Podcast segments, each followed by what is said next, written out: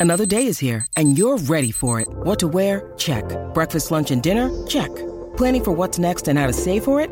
That's where Bank of America can help. For your financial to-dos, Bank of America has experts ready to help get you closer to your goals.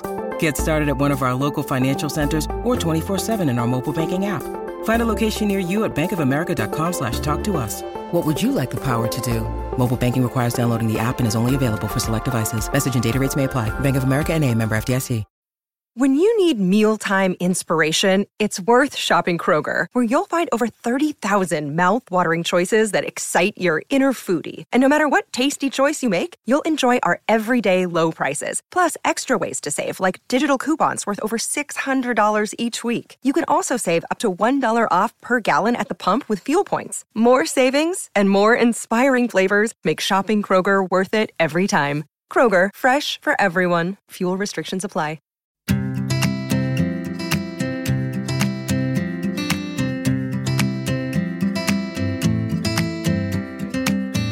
Hi, and welcome to the Deliciously Ella podcast with me, Ella Mills. Today, my co host Matthew Mills is very busy working on some new product development for something that's coming mid January. Um, it's savory in snacking, it's very exciting, so watch this space. And the other thing that I'm really, really, really excited to tell you is that this week um, we're going to be announcing our book cover, what our new book is all about, and we're going to be doing a really big book tour, podcast tour. It's Delicious Yella Live. We're going to be coming to eight different places around the UK and Ireland. I'm going to be having some of your favorite guests from the podcast, and it's going to be absolutely incredible. The first details for tickets for the tour and the unveiling of our book are going to be in our newsletter this Thursday. So please make sure you're signed up. If you're not signed up, just go to www.deliciouslyella.com and scroll to the bottom of the page. So we'll get on to our episode today, but I'm just buzzing with excitement. It's been the biggest project, and I've been kind of frantically trying to get it finished in amongst Raising Skye. So your support on it really does mean the world. And thinking about that and finding a little bit of inspiration, um, this morning we are going to be talking about whether a morning routine can change your life. Is making a big transformation really as simple as just bringing together passion, belief, and effort? And can we actually all set our alarms a little bit earlier every single day? Which at the moment, when it's cold and dark, feels a little bit more challenging, but that is what today's guest is going to help us with. He has sold over a million copies of his book, Miracle Morning, and he really does believe that implementing just six things over the course of an hour every single morning morning, every single day of the year, can truly help us live our lives to the fullest. So I'm very excited to get into this and welcome Hal. So, can we get started by understanding a bit more? How does the morning routine work? What are these magic six steps? Yeah, so the Miracle Morning uh, was first and foremost not a book idea. It was my own personal uh, attempt at transforming my life in 2007 when the U.S. economy crashed. Kind of crashed with it. And what what happened was I was googling what do the world's most successful people do for their personal development? Like what are the best practices? And I was looking for the best practice. That was my kind of my objective is I'm going to find the most effective thing I could do first thing in the morning. And after about an hour online of searching, I had a list of six practices, right? Uh, meditation, which became silence in the SAVERS acronym. Uh, so, meditation or silence, um, affirmations, visualization, exercise, reading, and journaling, which became scribing.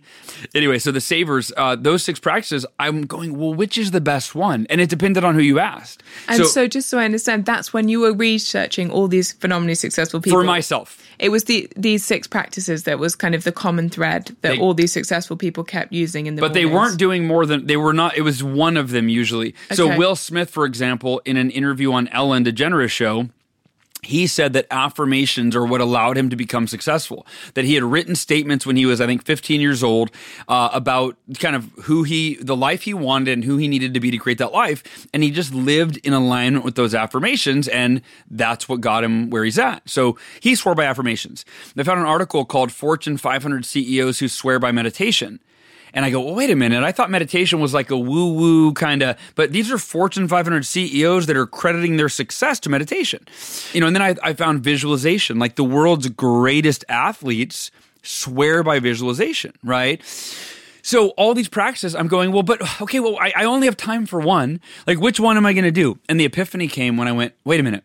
What if I did all six of these? What if I woke up tomorrow morning and I did all six of these of the most timeless, proven personal development practices? That'd be the ultimate morning routine. And I woke up the next morning. I didn't know how to do that. I like I was terrible at meditating. I didn't know how to do any of these really, but I, I fumbled my way through all six of them, and I felt incredible. So at that time in my life, I was at a rock bottom. That's why I went on this search. And that morning, I did these six practices, and I felt internally like I hadn't felt in a long time. I thought, man, I I'm inspired. If I start every day like this, it's only a matter of time. And I was thinking it would take 6 to 12 months. 2 months later, I had more than doubled my income. I went from being in the worst shape of my life to committing to run an ultra marathon, which is 52 miles or 112 kilometers. Um, and I wasn't a runner, but that was a, I was like, that would allow me to really challenge myself. And I wasn't depressed after a few days of doing this. And I went to my wife and I said, sweetie, this feels like a miracle, this morning routine, how it's changed my life. And she goes, It's like your miracle morning. And I go, Yeah, I love that. And I started writing my schedule as my miracle morning. But it wasn't a book, again, it wasn't a book idea. But I then taught it to my coaching clients, and almost every single one of them had the same response. All of them, except for one, I think it was 14 out of 15 clients, um, came back to the next coaching call and said, Hal, I did it, and it is changing my life. And that's when the light bulb went off and I went, wait a minute. If this changed my life and it changed their life, these six practices could change anyone's life. Like none of us were morning people that are doing this. And so I just have to share it with the world. And, you know, it took me three years and the, wrote the book and, and now it's been you know, I never imagined this, but it was it's translated into 37 languages and sold two million copies, and um, I'm just beyond grateful that it's it is really changing people's lives, and I've done it almost every day for 12 years. That's incredible. And okay, so I, have so many questions, but just to break down the six steps for yes. people listening. So, number one, silence or meditation. Yeah. Is there any particular meditation that you practice? Does it matter? Is it something that it's literally just kind of focusing on your breath, on a sense of grounding and presence? Yeah, the beauty of, I would say this is true for all six of the practices. It's kind of, you know, a minute to learn, a lifetime to master kind of thing. Um, I don't know if meditation is a minute to learn, but the point is there are infinite ways to meditate. Yeah. right? You can do, in fact, and, and that's actually why I love when I was writing the book, it was originally meditation, not silence. And scribing was originally journaling. But my wife had this idea of, you know, why don't you make it into an acronym so people could remember it? And I go, oh, that's a great idea. So meditation became silence. And I love that because the word silence is not nearly as specific as meditation. Yeah. Because somebody might want to just pray. They might, they might be religious and they want to pray for their silence. Okay. Some might want to just do that deep breathing, right? Where they're not really they don't call it meditating. They're just like, no, I just like to sit in silence and just quiet my mind. And so I always encourage people to start with guided meditations. Yeah. Um, because that way, if you don't know how to meditate, usually your first few meditations are frustration, right? Like you're like, you know, oh, I'm doing it wrong. I keep having thoughts. I can't, right? So I always say, start with, go to Google or YouTube and type in guided meditation. And there are countless available. So yeah, so with silence, the, I always, I joke in the book, I say, look, it doesn't get any easier than the miracle morning starts with doing nothing. you don't say anything, you don't do anything, you just sit there in silence and go set a time. And it's actually powerful to set a timer for five or 10 minutes and just sit in silence and just do whatever you want. Breathe, meditate, pray, what nothing you know? It really is it's just it's a way to calm your nervous system. It's proven to lower your cortisol levels which lowers your stress and that leaves room for typically in moments of silence is when we have our best ideas. Yeah. we get inspired and and you know and we figure out oh i got it. Like it just you know it comes in those shower moments or right before bed or first thing in the morning when you're in that alpha state still your brain is still in the alpha state and your mind is quiet and you can sit and give yourself space to just be, just think, just feel. So, really, there's no wrong or right way to do it. And for meditation, I always encourage you to start with whatever feels good. I like it as well because presumably you're not then starting your morning with your phone. So you're starting your morning in your headspace, allowing your thoughts, kind of emotions, whatever it is to be processed and kind of digested. And you're not starting by immediately kind of an overflowing inbox or a kind of influx of terrible news from yeah. you know whatever headlines are coming up that morning and that that seems like quite positive in itself yeah so step 2 affirmations do you tend to pick a certain affirmation that you repeat to yourself over a period of time, or is it something that's quite dependent on the day, on, on what's happening, or, or are you is it more of a kind of future life goal? So my affirmations, the way that I define an affirmation in the simplest form is it's a reminder. That's it. And it, specifically, it's a reminder of whatever you want to feel or focus on. I write affirmations all the time. Like I have um, in my phone, I use an app called Google Keep. You could use any note app essentially. And whenever I have a thought or an idea about something I want to focus on, I want to improve, I want to ponder, I want right. I just I, I pull out my phone and I just write. I write about that and that becomes my and then usually I'll edit I'll keep editing it and it'll become an more of an affirmation. Let, let me say this that um uh, Ella, I think that affirmations have a bad rap. Yeah. Because of a few different reasons. One is just that people feel awkward talking to themselves, right? Like saying things to themselves. You have to get over that. Right? You just have to get over that. So you say it out loud, your affirmation? I actually usually do them in my head. Okay. And some people say them out loud. Some people re- I've heard record them into uh, like a voice app on their phone and then actually play them back in the morning or play them back while they're exercising. Kind of kill two birds with one stone. Um, but I think there's two major problems with affirmations, other than the whole talking to yourself is awkward, you know? So here's the two problems. Number one is um, lying to yourself doesn't work when it comes to affirmations. And we've been, I think, mistakenly taught by self help gurus over the years. Uh, if you want to be wealthy, for example, just write an affirmation that says, I am wealthy. And say it over and over until you trick yourself into believing it, essentially. And the problem is truth will always prevail. So if you say I am wealthy and you're you're broke or you know or you're, you're struggling um, then your subconscious will fight with what you're affirming it will say no you're not mm-hmm. um, the solution to that is don't say you are something that you are not affirm that you're committed to becoming that thing or achieving that thing or creating that thing right so instead of it's a real simple shift but it has massive implications in how it affects your psychology instead of saying i am wealthy say I'm committed to becoming wealthy. If you're not happy, instead of saying commit, instead of saying I am a happy person, right? And then your brain goes, "You're miserable. What are you talking about?" Say I am committed to becoming a happy person. Right? Very subtle change in terms of the language, but a radical change in terms of the meaning and the impact it has on you. The second problem with affirmations is that using passive, flowery language is counterproductive. And I'll use an example. There's an affirmation that's very famous that says something along the lines of some version of, I am a money magnet. Money flows to me effortlessly and in abundance. That might give you temporary relief from your money worries, right? Like if you're looking at your bank account balance and you're going, man, I'm, I'm in debt. Okay, I'm gonna do my affirmations. And then you go, I am a money magnet. Money is flowing to me. That's not true. That's not how money works. You're not a magnet. Money doesn't flow to you effortlessly. If you ask almost anyone that has amassed a fortune, right, or financial freedom, they didn't do it effortlessly. They actually had to put forth effort, create value for the world, and, and therefore earn that income, right? So I'll give you four really quick steps to create affirmations that are res- practical and results oriented and rooted in truth and actually affect your psychology and affect your behaviors in a way that you, not magic, but you create the reality that you're affirming. So, step one is I already we went over this affirm what you're committed to. So, instead of saying, I want to be a millionaire, say, I'm committed to blank, right? Not what I want, but what I'm committed to. Because we don't get what we want. Everybody wants lots of great things. We get what we're committed to in our lives. Step two is, why is that deeply meaningful to you? right? That's where we get our, our drive to push mm-hmm. through challenges and obstacles to achieve that outcome we're committed to is by being clear on what we're deeply or what's deeply meaningful to us. Why is it important? Why does it matter enough for us to do whatever is necessary to make that outcome a reality? Step three is which specific actions are you committed to taking to achieve that outcome?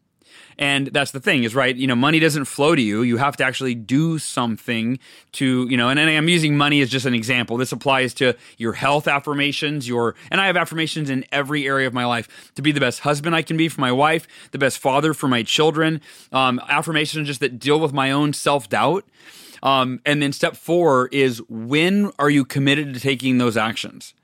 So again, number one, what are you committed to? What outcome are you committed to? Your goal, your dream. Number two, why is it deeply meaningful to you? Number three, which actions will you take to ensure that you achieve that outcome? And number four, when will you take those actions? Now your affirmations aren't aren't some false saying I am something I'm not. It's not rooted in, in some made up lie. Um, you're not using flowery passive language, some promise that magic's going to come into your life and give you what you want. You're affirming in practical terms exactly what you need to think, feel, believe, and do in order to achieve everything that you want. I love that because I do think you're right. It's the kind of wishy washy nature, the kind of woo woo sort yeah. of feeling that some people can have towards this sort of space that puts people off. And as a result, you don't take time to kind of set some semblance of intention or goal and, and therefore figure out exactly how you're going to work towards it because you're so off put by the concept in general.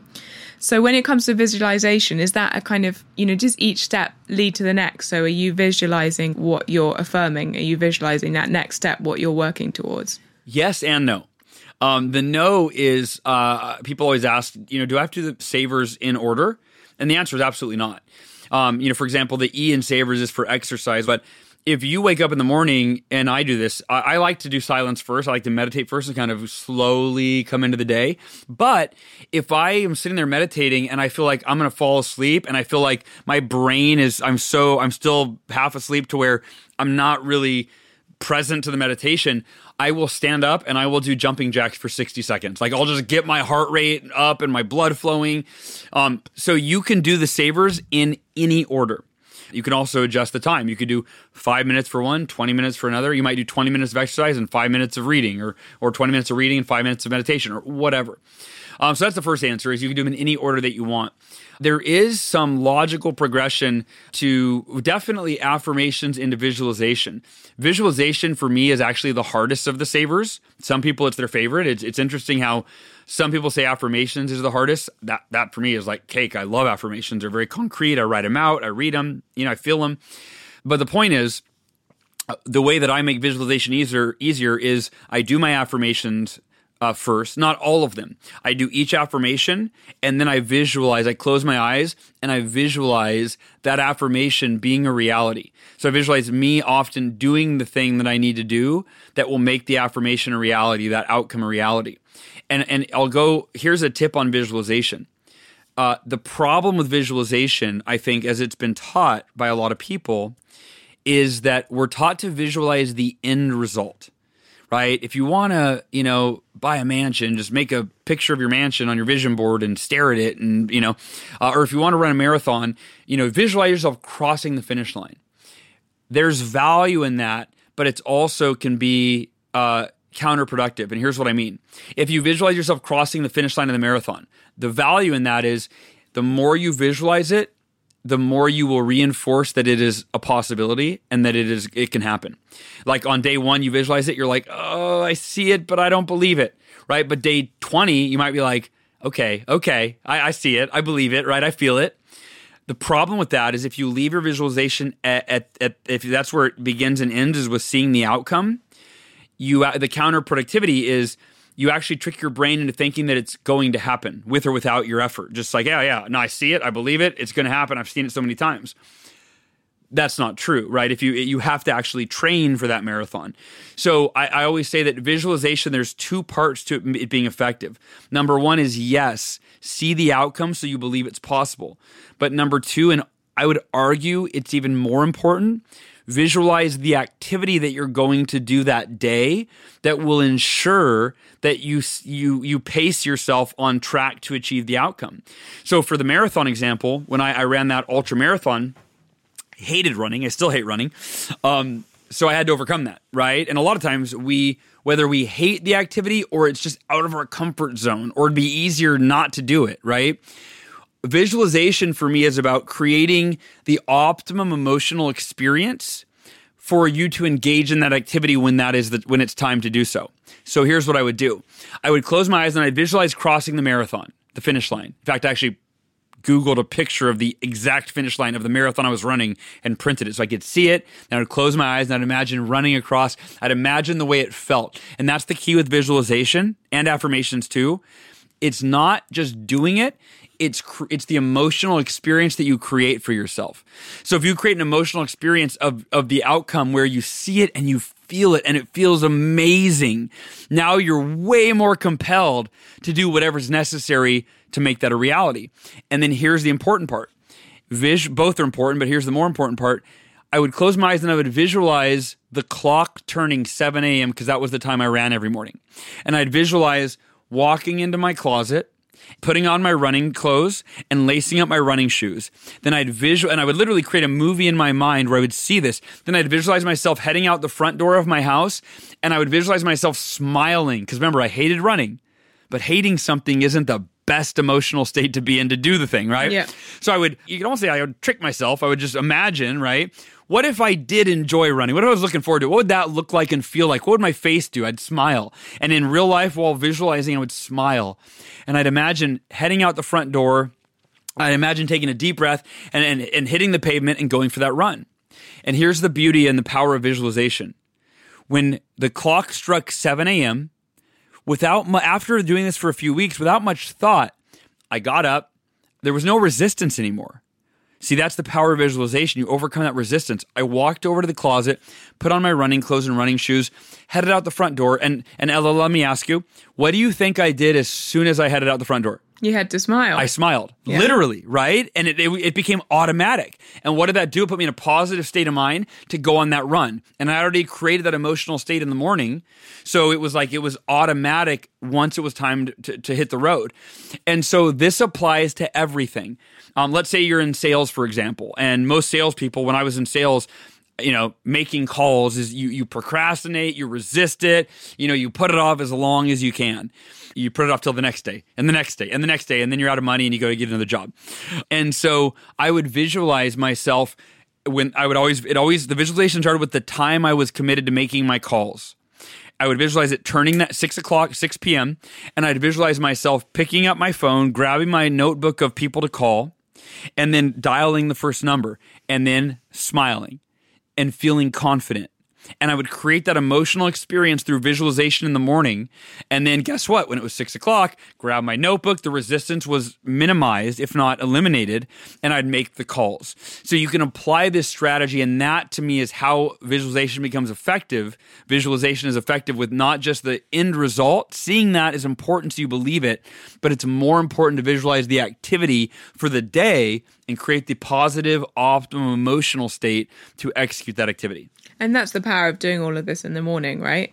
Because then you can create these positive states and then transfer them throughout your day. Yeah, into action because I was asked, I gave a speech at the How To Academy in London today, and I was asked by a gentleman, he goes, Can we do Miracle Evening? Like, do we have to do the savers, the six practices in the morning?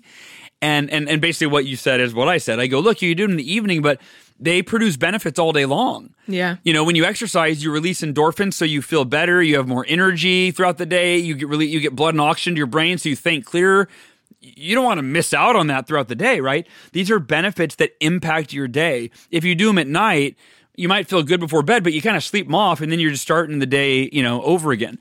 So yeah, doing them in the morning is crucial because it puts you in a peak physical, mental, emotional, and spiritual state. In other words, I always, I, I kind of say, it makes it so that you're a better version of the person that went to bed the night before. Yeah. Right? You want to become that best version of yourself first thing in the morning, and then you're better for your family, you're better for your clients, you're better for your colleagues, you're better for yourself, right? You're a better version of yourself, and that impacts everything you do throughout the day. I, I honestly I couldn't agree more. I think it, you, you see such a difference when you start your day kind of consciously and mindfully uh, than you do when you're just like disorganized and frantic and running out the door. Sure. So with your next three, so exercise, reading, and then scribbling or journaling, Yeah. is there what what are the kind of key themes for them? two things. There's two objections that come up here for people. One is I don't like to exercise. Two is I already exercise. I go to the gym in the afternoon after work, right? I'll handle both of those. One is I don't like to exercise. Okay, uh, do 60 seconds of exercise in the morning. Anybody can do 60 seconds and do just jumping jacks. Here's the point you will by doing that you will see immediate benefits. Like if you wake up and you're like, oh, I'm groggy, I'm tired. Do 60 seconds of jumping jacks. That might sound like very little, but you'll be at the end of that going, okay, I'm ready to go. Like I woke myself up, right? And the next day, do 70 seconds. And the next day, do 80 seconds, right? Just, you know, or, uh, you know, I've heard the strategy, right? Do one push up. And the second day, do two push ups. And the third day, right? Anybody can do one push up, even Yeah. if you hate exercise. And it's really easy to go from one to two. And it's really easy to go from two to three. And it's really easy to go from three to four. And all of a sudden you're going from 20 to 21 and then 30 to 31. And right? You, you're getting stronger. And it's become, and here's the thing the psychology of it. As you start really small and really easy, and then you increase it by a very tiny amount each day, all of a sudden 30 days from now you're doing 30 push-ups a day or 30 crunches or 30 jumping or whatever right but you've acclimated to it gradually subtly over time and now it's a part of you and it's super easy. So that's the tip is start easy um, for if you don't like exercise. For those that are saying uh, i like to i have i go to the gym in the afternoon so i'm good on that i would still encourage you to do you know one to five minutes of exercise in the morning for what we talked about is you get benefit from it right away. So you don't want if you're waiting until 5 p.m to go to the gym well you've missed out on the mental emotional and physical benefits of having exercise for even just a few minutes in the morning. And my favorite app, by the way, if you like apps, there's an app called Seven Minute Workout. It's free on the iPhone, I think on all devices. Seven Minute Workout, but um, that's a full body workout Yeah. in seven minutes. It's it's fun. It's easy. It's yeah. It's, it's fantastic. So. It's amazing how much I think we can be quite all or nothing. Like I'm either Yes. going to the gym for an hour, Yep. or there's no point at all. And we we have a little girl; she's three and a half months old now. Oh, and so, congratulations. Oh, thank you. But obviously that shifts. You Yeah. know, that Oh, shifts sure. your morning. But it's really interesting because I used to go to yoga for an hour every morning. It was a kind of completely non-negotiable. That's how I like to like to start my day. Obviously, that's not happening at the Yeah. moment. But just doing like five minutes, just doing 10 minutes before she gets up at, of yoga is so powerful. And I feel like I, you know, yes, of course, the physical benefit's a bit different, you know, five minutes versus 60, but the mental benefit really isn't. You know, it's really interesting, just like for me, a couple of sun salutations, a few tiny stretches, and you feel that sense of kind of intention, of purpose, of kind of like, yep, I'm taking care of myself today. And it carries through. And it's, I have been really struck by just like how, how much just a few minutes can do. And I think it's worth saying like not to be put off by that. You know, if you don't have Yeah. time for the hour in the afternoon, it doesn't matter. Yep. Well, in the entire Miracle Morning, you know, there's a chapter I wrote called the Six Minute Miracle Morning, and this is it speaks to the all or nothing mentality, right, and how to overcome that. And it was this is my own, almost everything. In fact, everything in my in in both Miracle Morning and Miracle Equation are all I write from experience, right? So there was a morning where I went, oh, I woke up a little late, and I think I got got late going, and and I went oh, I'm already, you know, 15 minutes late to leave for the gym and I had to get dressed still. So I wasn't going to leave for 20 minutes late. I go, by the time I get there, you know, I'm going to miss half my workout. Never mind. Um, and, uh, and then I realized it's better to work out for, you know, 15 minutes than not at all. And I did it at home. And then the next day with the miracle morning, I had something similar where I was missing my miracle morning and I went, I only had like 10 minutes before I had to leave. And I went, what if I did a six minute miracle morning? What if I just did one minute of each of the six savers practices? And so I meditated for one minute and I calmed my mind and my nervous system and I felt kind of centered. then I pulled up my affirmations and I read a few of them and I, I, I got, you know, I, I felt more focused and confident and I visualized and I, you know, I did 60, ta- or I did all the savers. I pulled out a book. I read one page. I pulled out my journal. I wrote down three things I was grateful for. It was only six minutes, but the benefits were profound. And there aren't too many things that you could do in six minutes, right? Or or one tenth of the time that you would normally do them, and have I would say eighty percent of the benefit. I still felt calm and inspired and centered and focused and energized and and all of the things. And quite a lot of us would say, I don't have the time. And then they'd spend the same six minutes on Facebook or Yeah, Twitter yeah, or yeah, Instagram yeah. and Exactly. without the kind of massive benefit. So even if you're not getting all the benefit, you're still getting great And benefit. that's it. Yeah, I wouldn't recommend six minutes every day. Like you Yeah. can't go real deep, but yeah, on those days where you're you're busy. And just to wrap up the last two, the R is for reading. Um, and uh, you know, I always say that we're one book away from changing any area of our lives. If you've read self help books, who hasn't read a book that like it made a radical change on your life. Um, whether it's your marriage, anything you want to improve, there's a book on that. You want to be happier? There's a book on that, right? I mean, there's there's thousands of books on these topics. Um, and the final S for scribing, which is a you know fancy word for writing, right? I mean, journaling. For me, I just every day I use a, an app called the Five Minute Journal. Uh, it's also a physical. You can get a physical version of it. I like to do it on my app though because I'm traveling a lot. I have my phone with me. Um, but it simply asks, "What are three things that you're grateful for?" And what are the three most important actions for you to take today. That's it. it takes five minutes, and uh, you don't need the you know you can get the app if you want, or you can. I like the app because I can put a picture every day. I put a picture of my family or highlight of the day. But but anyway, the point is, um, when you write down three things you're grateful for, it, starting your day reminding that you already have a lot of things because we often live in this scarcity mindset where we separate ourselves from where we are and what we don't have, mm-hmm. right? And we think, oh, I'm not where I want to be. Well, you in a lot of ways you are where you want to be. Are you alive? Check. Well, that's that's pretty that, that's about as good as it gets, right? If you were dead, you'd be like or you know, if you were on your deathbed, all you want is life. Yet we take our life for granted right? Like uh, to me, it's like, how dare I wake up and not be so grateful that I woke up? Yeah. Right. I've been given another day. Um, so write down three things I'm grateful for, puts me in a really positive frame of mind. And then I've got usually got a to do list with, you know, there's 10, 20, 100 things I could do in any given day. I get, I look at my to do list and I go, okay, what are the three most important things for me to do today that will move the needle in my life, my business? And so getting that clarity in writing is a game changer and affects your both your way you the way you feel your peace of mind and your productivity throughout the day.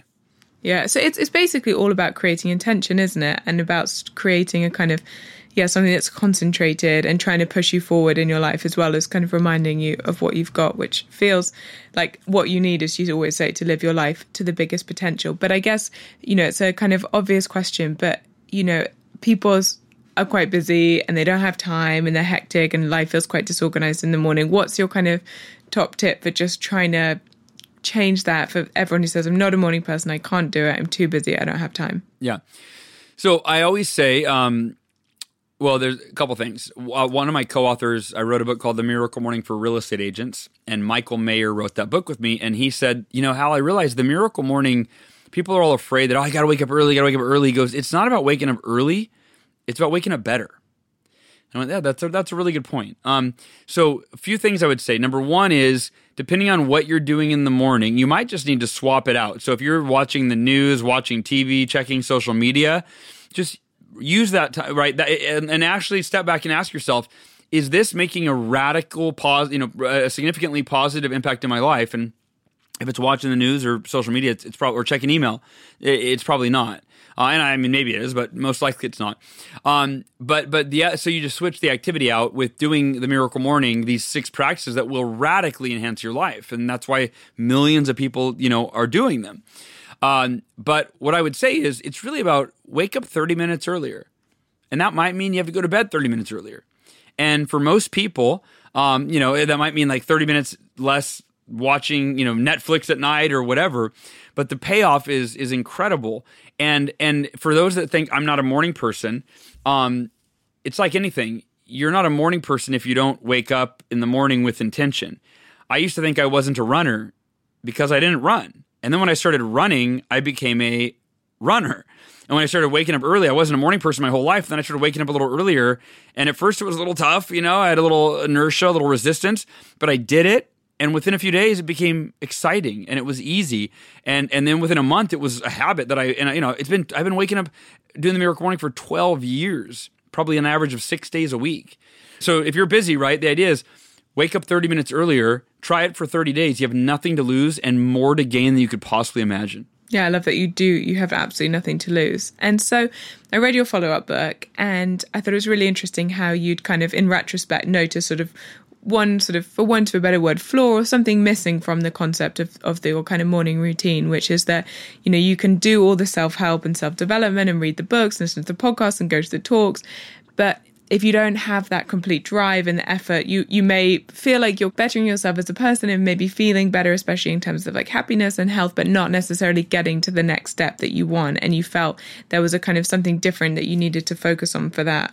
Yeah, these practices enable you to become the person that you need to be to create everything you want for your life, uh, both internally and externally. I mean, create the you know happiness and the mental and emotional states you want, and create the external success. You know, you're actually seeing tangible results, right? So, but but but it's the inner game, right? You're developing the the the knowledge, acquiring the knowledge, developing the confidence, the mindset to achieve these things.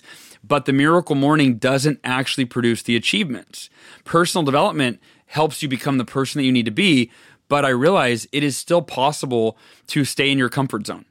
And, and that was why the biggest thing, the biggest question I got from people, um, and a lot of people, by the way, to be fair, I mean, the majority of people that do the Miracle Morning, they were getting the results in the real world. But there was also a segment of people that go, Hal, how do I get myself to do the things that I'm afraid of, or even do the things that I'm that I'm lazy around. You know, um, I know what I need to do, but I can't get myself to do it. So, while the Miracle Morning is a practice for personal development, what I realize is we also need a process for goal achievement. Okay, how do you translate this personal development and the growth that you're experiencing into action, into activity, into changing your behavior in a way that will actually lose the weight, write the book, produce the income, you know, whatever the results you want to see in your life. And what is that? So um, there are two decisions, right? The, the the subtitle of the book kind of sums up what the promise of the book is, if you will. The two decisions that move your biggest goals from possible to probable to inevitable. And if you think about it, if you're an optimist, then you know the optimist kind of motto is anything is possible. But but if you really stop and think about it, we don't pursue that which is possible. We pursue that which is probable right? When was the last time that you pursued a goal that you didn't think was probable, mm. right? You're like, well, there's probably not a good chance this is going to happen, but I'm going to try anyway. I'm going to. Most people don't do that, yeah. right? So you have to move your biggest goals from possible to probable first. That's the first step, and then eventually you want to make them inevitable. So how do you move them from possible to probable? The first decision is unwavering faith, or or specifically, you have to establish unwavering faith, and then you have to maintain unwavering faith until you achieve your well, your miracle. And let me define that real quick because uh, that's a very loaded word with kind of a bad rap, I think, because whether either it's viewed in a religious context where it's like, well, you know, miracles only happen for certain people, or I'm praying and hoping for a miracle, it's like a passive thing, or um, I think miracles are are viewed as random. You know, like there's a yeah. story I tell in the book of the gentleman who fell 14,000 feet out of an airplane skydiving. His parachute didn't open and he lived somehow. Like how that's not, it doesn't seem impossible. Well, that's an interesting story, but Ella, that, how does that help you or me or anybody listening, right? Like, well, that's a cool story, but I'm not trying to jump out of an airplane without a parachute and live, you know? It's, so here's the way I define a miracle. A miracle is any meaningful outcome outside the realm of what you currently believe is probable for you. Therefore, when you finally achieve the outcome, because you don't think it's probable, you might not even believe it's possible. Yeah. But when you achieve it, it feels like a miracle. Yeah. Right. So that's how I define because it's a long way away from where you it's, are today. It's usually a long way away. That's exactly it. It's a big gap. Like writing the Miracle Morning, it took me three years. You know, um, yeah. so it's uh, not something that you're going to achieve today. Yeah, exactly. So my my goal originally not my original goal was just to write the book. I didn't know I would sell a lot of copies. And then once I started seeing the momentum, I went, oh, I'm going to go for a million copies. And my goal was to do it in a year. It, that year I sold it was I think either 13,000 or 17,000 copies. So if you're doing the math, I was 990, you know, 980,000 copies short, right? That's like 99% short of my goal. So I kept at it. Um, and it took me 6 years. But I finally got there. And was I upset that it took me 6 years? No, I was celebrating, jumping for joy. I was, you know, it. I realized why it took that long, and that my timeline was unrealistic initially. Yeah. And for most of us, here's what you're about to find: is that when you apply these two decisions, your success is inevitable. It's only a matter of time. But it and is time. I think that's exactly. It's, it's, it's patience. It's, it's, not time. Ex- it's patience. It's commitment. So the first decision is unwavering faith, meaning you have to override the fear that you might fail with the faith that you will succeed. And presumably also on the assumption that during this time you will fail at points. You know, like they're going to be big hiccups and big speed bumps, and you're going to have to find a way to push through those. That is why the word unwavering Yeah. precedes the word faith. Yeah, because you're exactly right. It, it, I- very go, go find a successful person in any walk of life, athletics, Yeah. you know, business, whatever, and and say, hey, was it an easy, smooth road to get here? Right. Uh, good luck finding somebody, you know, unless they woke up and inherited all their money, which even that came with probably a bunch of challenges. But right, but for most people, they had to fail and overcome that failure, and they had to then succeed, and then you know, and and, and learn about the success that it wasn't what they thought it was going to be, and then right. I mean, it's it, so yeah, you're exactly right. The faith has to be unwavering. Um, and and I mentioned earlier that I would give an affirmation later, so I'll give it to you now. Here is how you maintain unwavering faith in writing or here's one way, right? This is my favorite, one of my favorite affirmations for this. Because faith, but let me say this faith is the opposite of fear. And what holds us back is fear, and it's usually in the form of self doubt. Because if you're trying to accomplish something you never accomplished before, you go, I, I, there's, I have no evidence in my past that I could do this. Yeah. So you have to step out on faith. So the affirmation is I am just as worthy, deserving, and capable of blank, and blank is whatever it is that you want in your life. I am just as worthy, deserving, and capable of blank as any other person on earth, and I will prove that today with my actions. And so, what you're affirming is that's establishing the faith because it's faith not in a higher power, not that anything's wrong with that. It's faith in yourself. It's faith in, you know what? I am just as worthy, I am just as deserving, and I am just as capable as whatever you want. And, and I'm not going to leave it at that and pat myself on the back. I will prove it today with my actions. That's how you transition the faith into the second decision, which is extraordinary effort. Once you establish unwavering faith and you commit to maintain it for as long as it takes to achieve your miracle, your meaningful outcome, then you've got to put forth extraordinary effort. And here's the good news. If you're listening and you're like, I'm lazy, I don't want to put forth extraordinary effort, it's not hard work. That's not what I'm talking about. If I were to define extraordinary effort in one word, it, the word is consistency. Yeah. That's it. If you do one thing a day, every day that moves you closer to your ideal outcome, your meaningful outcome, your miracle, again, success is inevitable. It's only a matter of time. And for me, I tried to write the Miracle Morning in, uh, in 2009, I believe it was. Didn't do it. 2010 didn't do it. 2011 still didn't do it. It was it, I finally finished it in 2012. But I just kept applying unwavering faith and extraordinary effort, consistent effort by writing 30 to 60 minutes every single day. And then when I wanted to sell a million copies, right? It it didn't happen in year 1, but I didn't give up. Didn't happen in year 2, but I didn't give up. And I mean, after year three, four, five, I'm like, oh my gosh, is this ever going to happen? Finally, in year six, we surpassed a million copies sold. And then it only took a few years to sell the next million copies. And now we're selling a million copies a year. I mean, you know, so it's like once you achieve goals and dreams and these these things that you once thought were impossible, you then become a different person. And then like the sky's the limit and you start going, wait a minute. If the miracle equation works for that, what else could I do that I haven't even thought about, right? And you really become you you you join the one percent. Of, and I don't mean that in an elitist sort of way, but you join the very few people in the world who live this way. Because see, these two decisions aren't one-time decisions; these are every day for the rest of your life decisions, and you apply them to every area of your life, and you create meaningful outcomes. You know, you create success, however you define it beyond what you might right now not even imagine is possible. Because I never imagined I'd be in London, Ella, talking to you right now about my, you know, 14th book. Like, I never imagined that Yeah. ever. Little old me, when I wrote my book, I thought no one's going to read this. What? Who am I kidding? Right?